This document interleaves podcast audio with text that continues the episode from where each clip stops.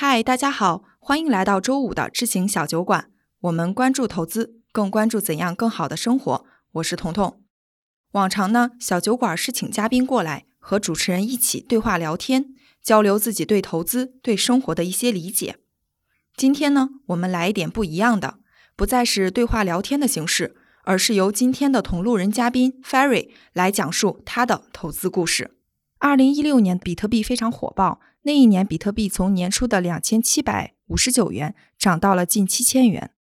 当时呢，有很多的投资者已经开始接触了这类数字货币，Ferry 就是其中的一员。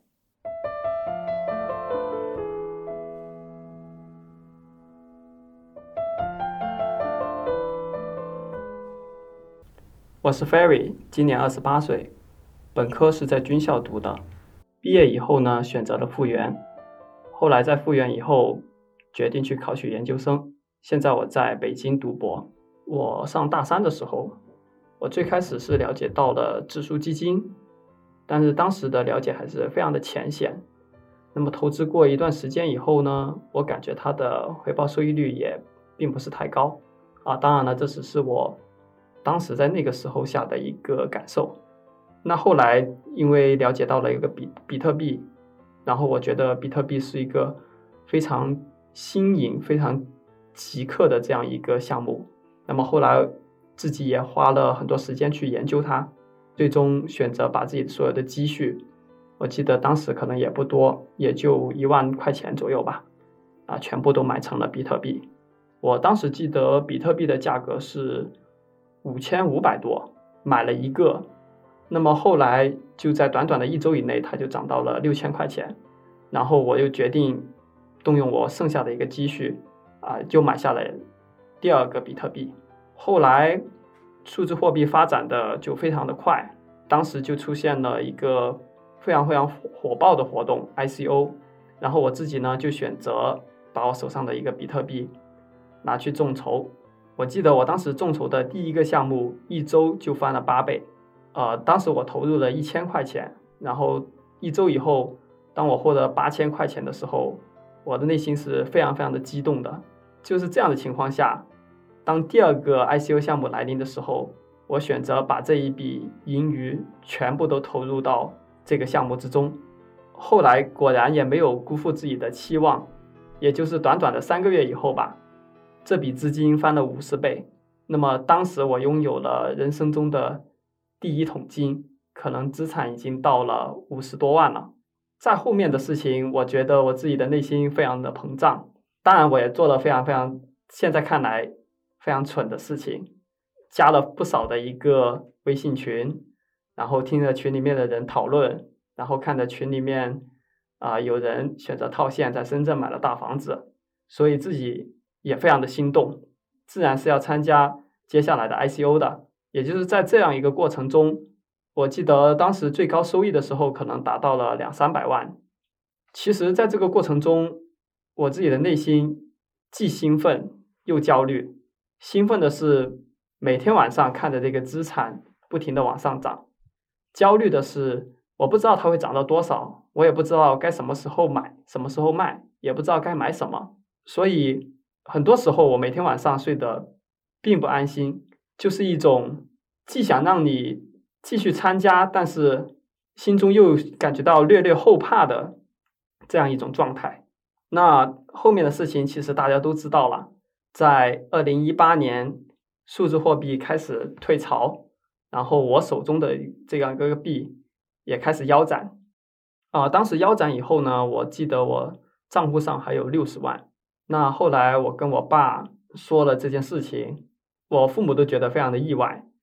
然后我妈妈就会说：“你拥有那么多的资金，你晚上会睡得着吗？”然后其实我表面假装很淡定，事实上我每天都会非常的焦虑。当然，在腰斩以后呢，我的父亲就劝我把这笔钱拿出来买房。那我自己当时的一个想法就是，我都已经腰斩了，那我当然是要选择死扛。绝对不能够卖，而是要继续持有。只是后面的事情让我至今后悔不已，因为在腰斩的基础上，哦，我手中持有的这些数字货币又跌去了百分之九十，可以说我最终手里面剩下来的钱就只剩下几万了，而且这些币还因为流动性不足而没有办法套现。那我记得当时大三的时候，我也有同学在投资数字货币，他和我的投资方式不一样，他选择将每个月的津贴和工作所发的工资用于定投主流币，在坚持了几年以后，也就是在今年的年初，数字货币大爆发。他也获得了好几倍的收益。当看到他取得这么高的收益的时候，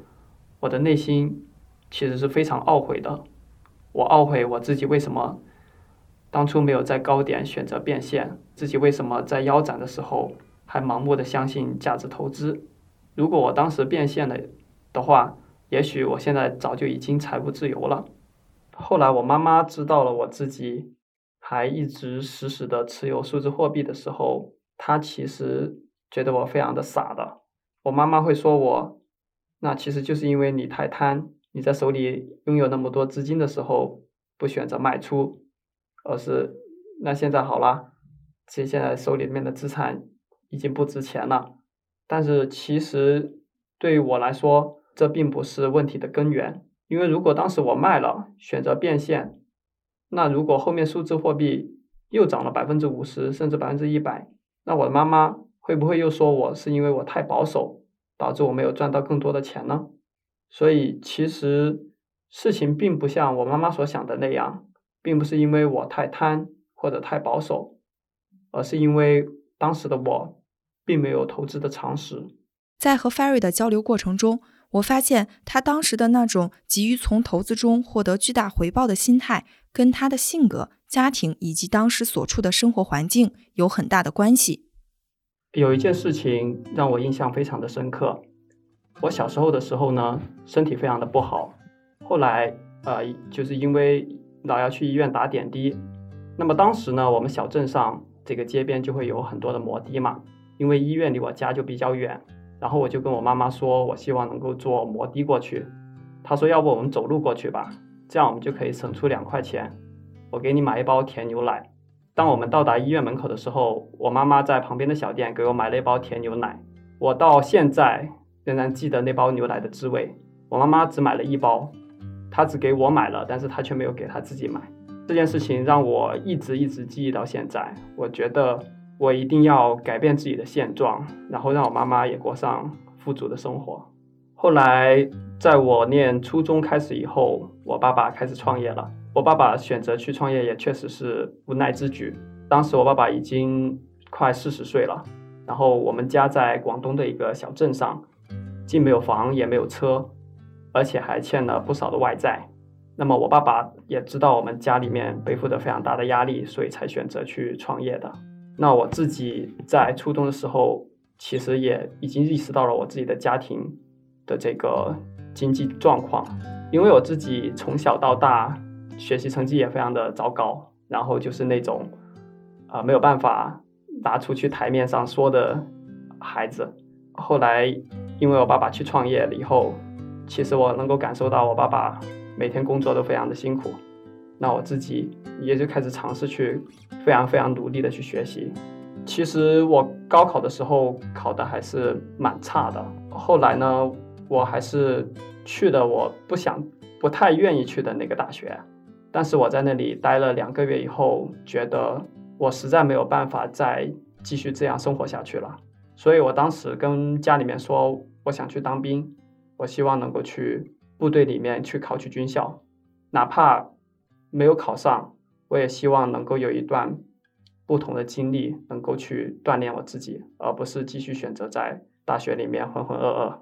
Ferry 最终考上了一所军校。然而，军校严格的作息时间和高压的学习环境让 Ferry 非常的不适应。军校的生活其实是管理的比较严格的。我们每天基本上是六点半起床，然后有半个小时的整理内务的时间，然后我们会统一的带队去吃早餐，然后一起上课，一起午休，下午一起训练，然后到了晚上就会按时熄灯。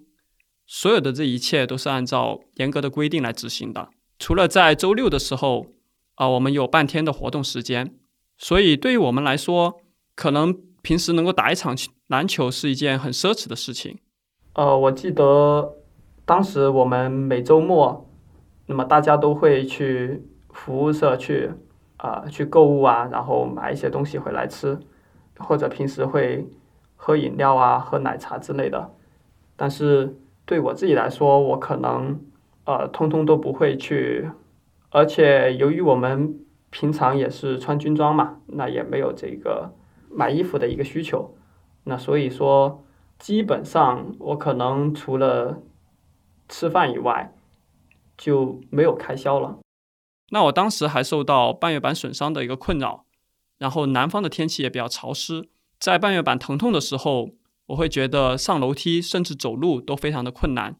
那更不用说，我还需要去面对我们每学期的一个军事考核。呃，当时我们学校的政策是这样的。如果我们的文化成绩课再加上军事体能考核，总共有四年之内有五科没有过的话，那么我们就没有办法取得本科的一个学士学位。所以这给我造成了非常大的压力。我总是在担心我自己没有办法很好的应对体能考核，然后同时我自己又是一个性格比较自由的人，我不喜欢有太多的约束。但是我们做任何事情，只要你是单独去行动的，你都需要先提前请请假，然后获得批准才能够去做。这对我来说非常的痛苦，然后也让我一直都觉得非常的焦虑。那后来我了解到了比特币，我觉得这也许是能够让我改变我自己人生的一个机会，因为我想，如果我能够在数字货币上取得一个巨大的回报。这能够让我获得一种安全感，能够让我有底气去做出一些不一样的选择，而不是一味的选择承受。所以我当时是把我所有的积蓄，我在大学时候所积蓄的一些津贴，然后平时省吃俭用存下来的钱，全部都投入到了数字货币当中。除了对集体生活的不适应以及身体上的不适感外，Ferry 觉得最难的是父母的不理解。当他试图向父母求助时，并没有得到想要的回应。其实我自从上初中以来，住校以来，呃，父母就是一直只给我最基本的一个伙食费，然后几乎没有给过多余的一个生活费。我记得我有一段时间因为这个事情跟我父亲冷战。其实这个事情的导火索是因为。他自己的一个创业的门诊，为前台付账买了一台非常好的、非常高端的苹果笔记本。但是我自己，我想到我自己在大学期间花了三千多块钱买了一台电脑，一直用了四年还舍不得换。也就是在那种情况下，我的这种不甘爆发出来了。我觉得我自己非常的委屈。我觉得我的家人非常的不理解我。我记得我在军队服役的时候，有一次挨老兵的欺负，就是那种毫无理由的欺负。然后那个星期的周末，我就给我父亲打电话，因为当时我自己的感受非常的慌，我不知道我应该干什么，我能干什么。但是在我父亲看来，他觉得我是在逃避。他只会去说你现在的行为是一种不成熟的行为，他会跟我说这是你自己的选择，你需要去自己承担这个选择所带来的结果。其实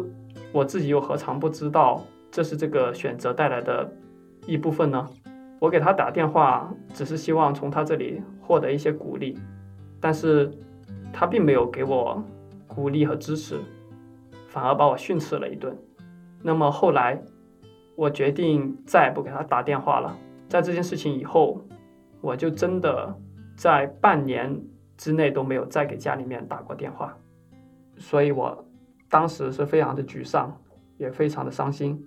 那么以至于我不想再跟我的父母说话。但是在当时，其实我爸爸并不知道我为什么会有这样的反应，他只是发现我一句话也不再多说。但是，正如大家在开头所听到的，他并没有抓住这次机会。Ferry 不喜欢这样的生活，再加上膝盖有伤，最终他决定毕业后退役，选择了复原。复原以后，我选择了去考地方的研究生。啊，幸运的是，我也考上了。我现在还记得，在上学的第一天，我看到了穿在五彩斑斓颜色的同学们，而内心觉得非常的兴奋，因为在过去，我在学校所看到的一直都是穿着统一颜色的迷彩色。我开始憧憬着我未来的舍友。开学以后，我发现自己的生活非常的自由，我的时间完全都由自己掌控。在没有课的时候，我可以选择每天早上睡觉睡到自然醒。在周末天气好的时候，我会和我的舍友一起出去爬山。平时我也可以选择各种各样的社团活动。我觉得这一切都发生了很大的变化。平常的一些，我会在每天的傍晚去看着同学们打球，然后伴随着当时的夕阳，我就觉得这一切都非常的美好。这时候我忽然想，难道在本科的时候就没有过这样的时光吗？可是当时我却完全沉浸在。焦虑的情绪之中，根本就没有心情去关心日常生活中的这样一些美好。正是因为这样一个环境的改变，让我获得了一个更加轻松、更加自由的一个心态。我开始静下心来去剖析我自己当年投投资的心路历程。我记得我当时总会去想象我投资成功以后的感受，而当我这么开始想象以后，仿佛我就已经获得了高额的回报。这让我根本就不去考虑这里面隐藏的一些风险，而且当时我加入了很多的微信群，群里面总是有一部分人获得了财务自由，而且在深圳买上了房子。那在我看来，我觉得我也可以取得这样的成功，我也要获得和他们一样高的回报。但其实，在那样的一个环境下，我自己根本就没有去考虑投资的常识，没有思考过投资正常的收益。我发现，当我的心态发生改变以后，我获得了许多过去未曾有过的感受。我能够感受到，当我完全沉浸在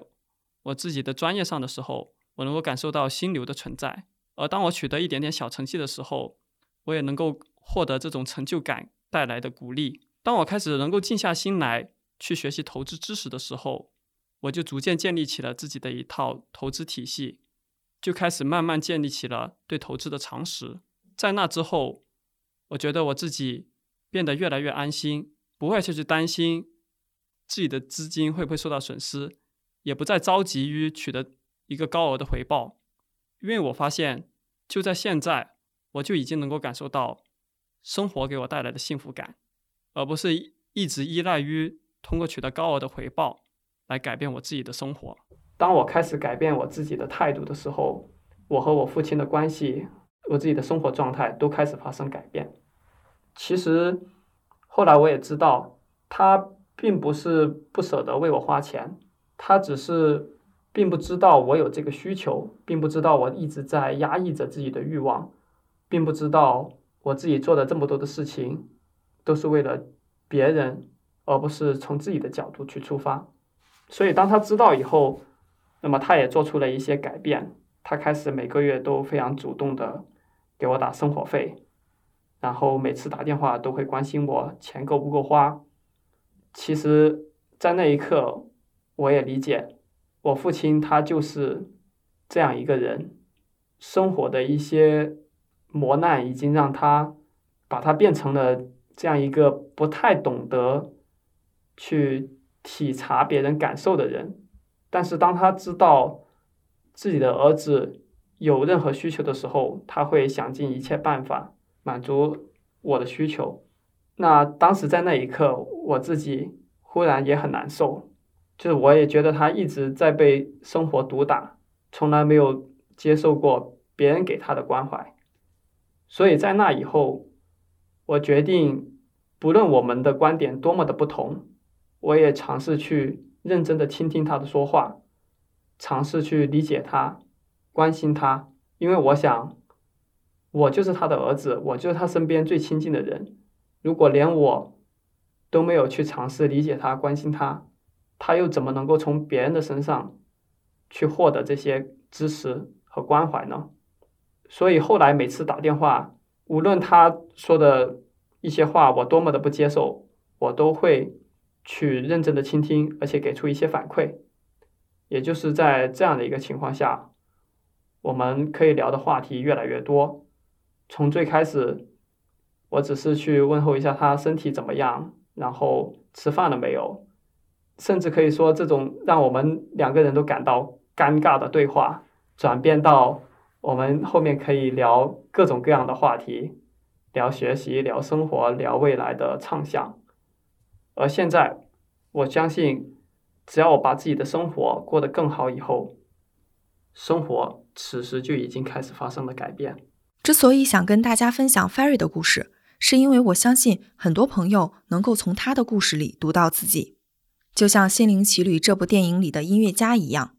经过几番波折，最终才赢得了和大师同台表演的机会。然而在第一场表演结束后，他却有些失落，他为这个机会等了一辈子。但他的人生好像并没有因此而变得多么不同，这何尝不是大多数人对投资的心态呢？想象着投资成功以后的富足生活，却忘了当下才是生活本身。当我们学着和生活中的一切发生着真实的连接，当我们不再封闭自己，学着跟父母、家人好好沟通，学着平衡自己的工作和生活，也许我们对投资就没有那么多的贪念了。We are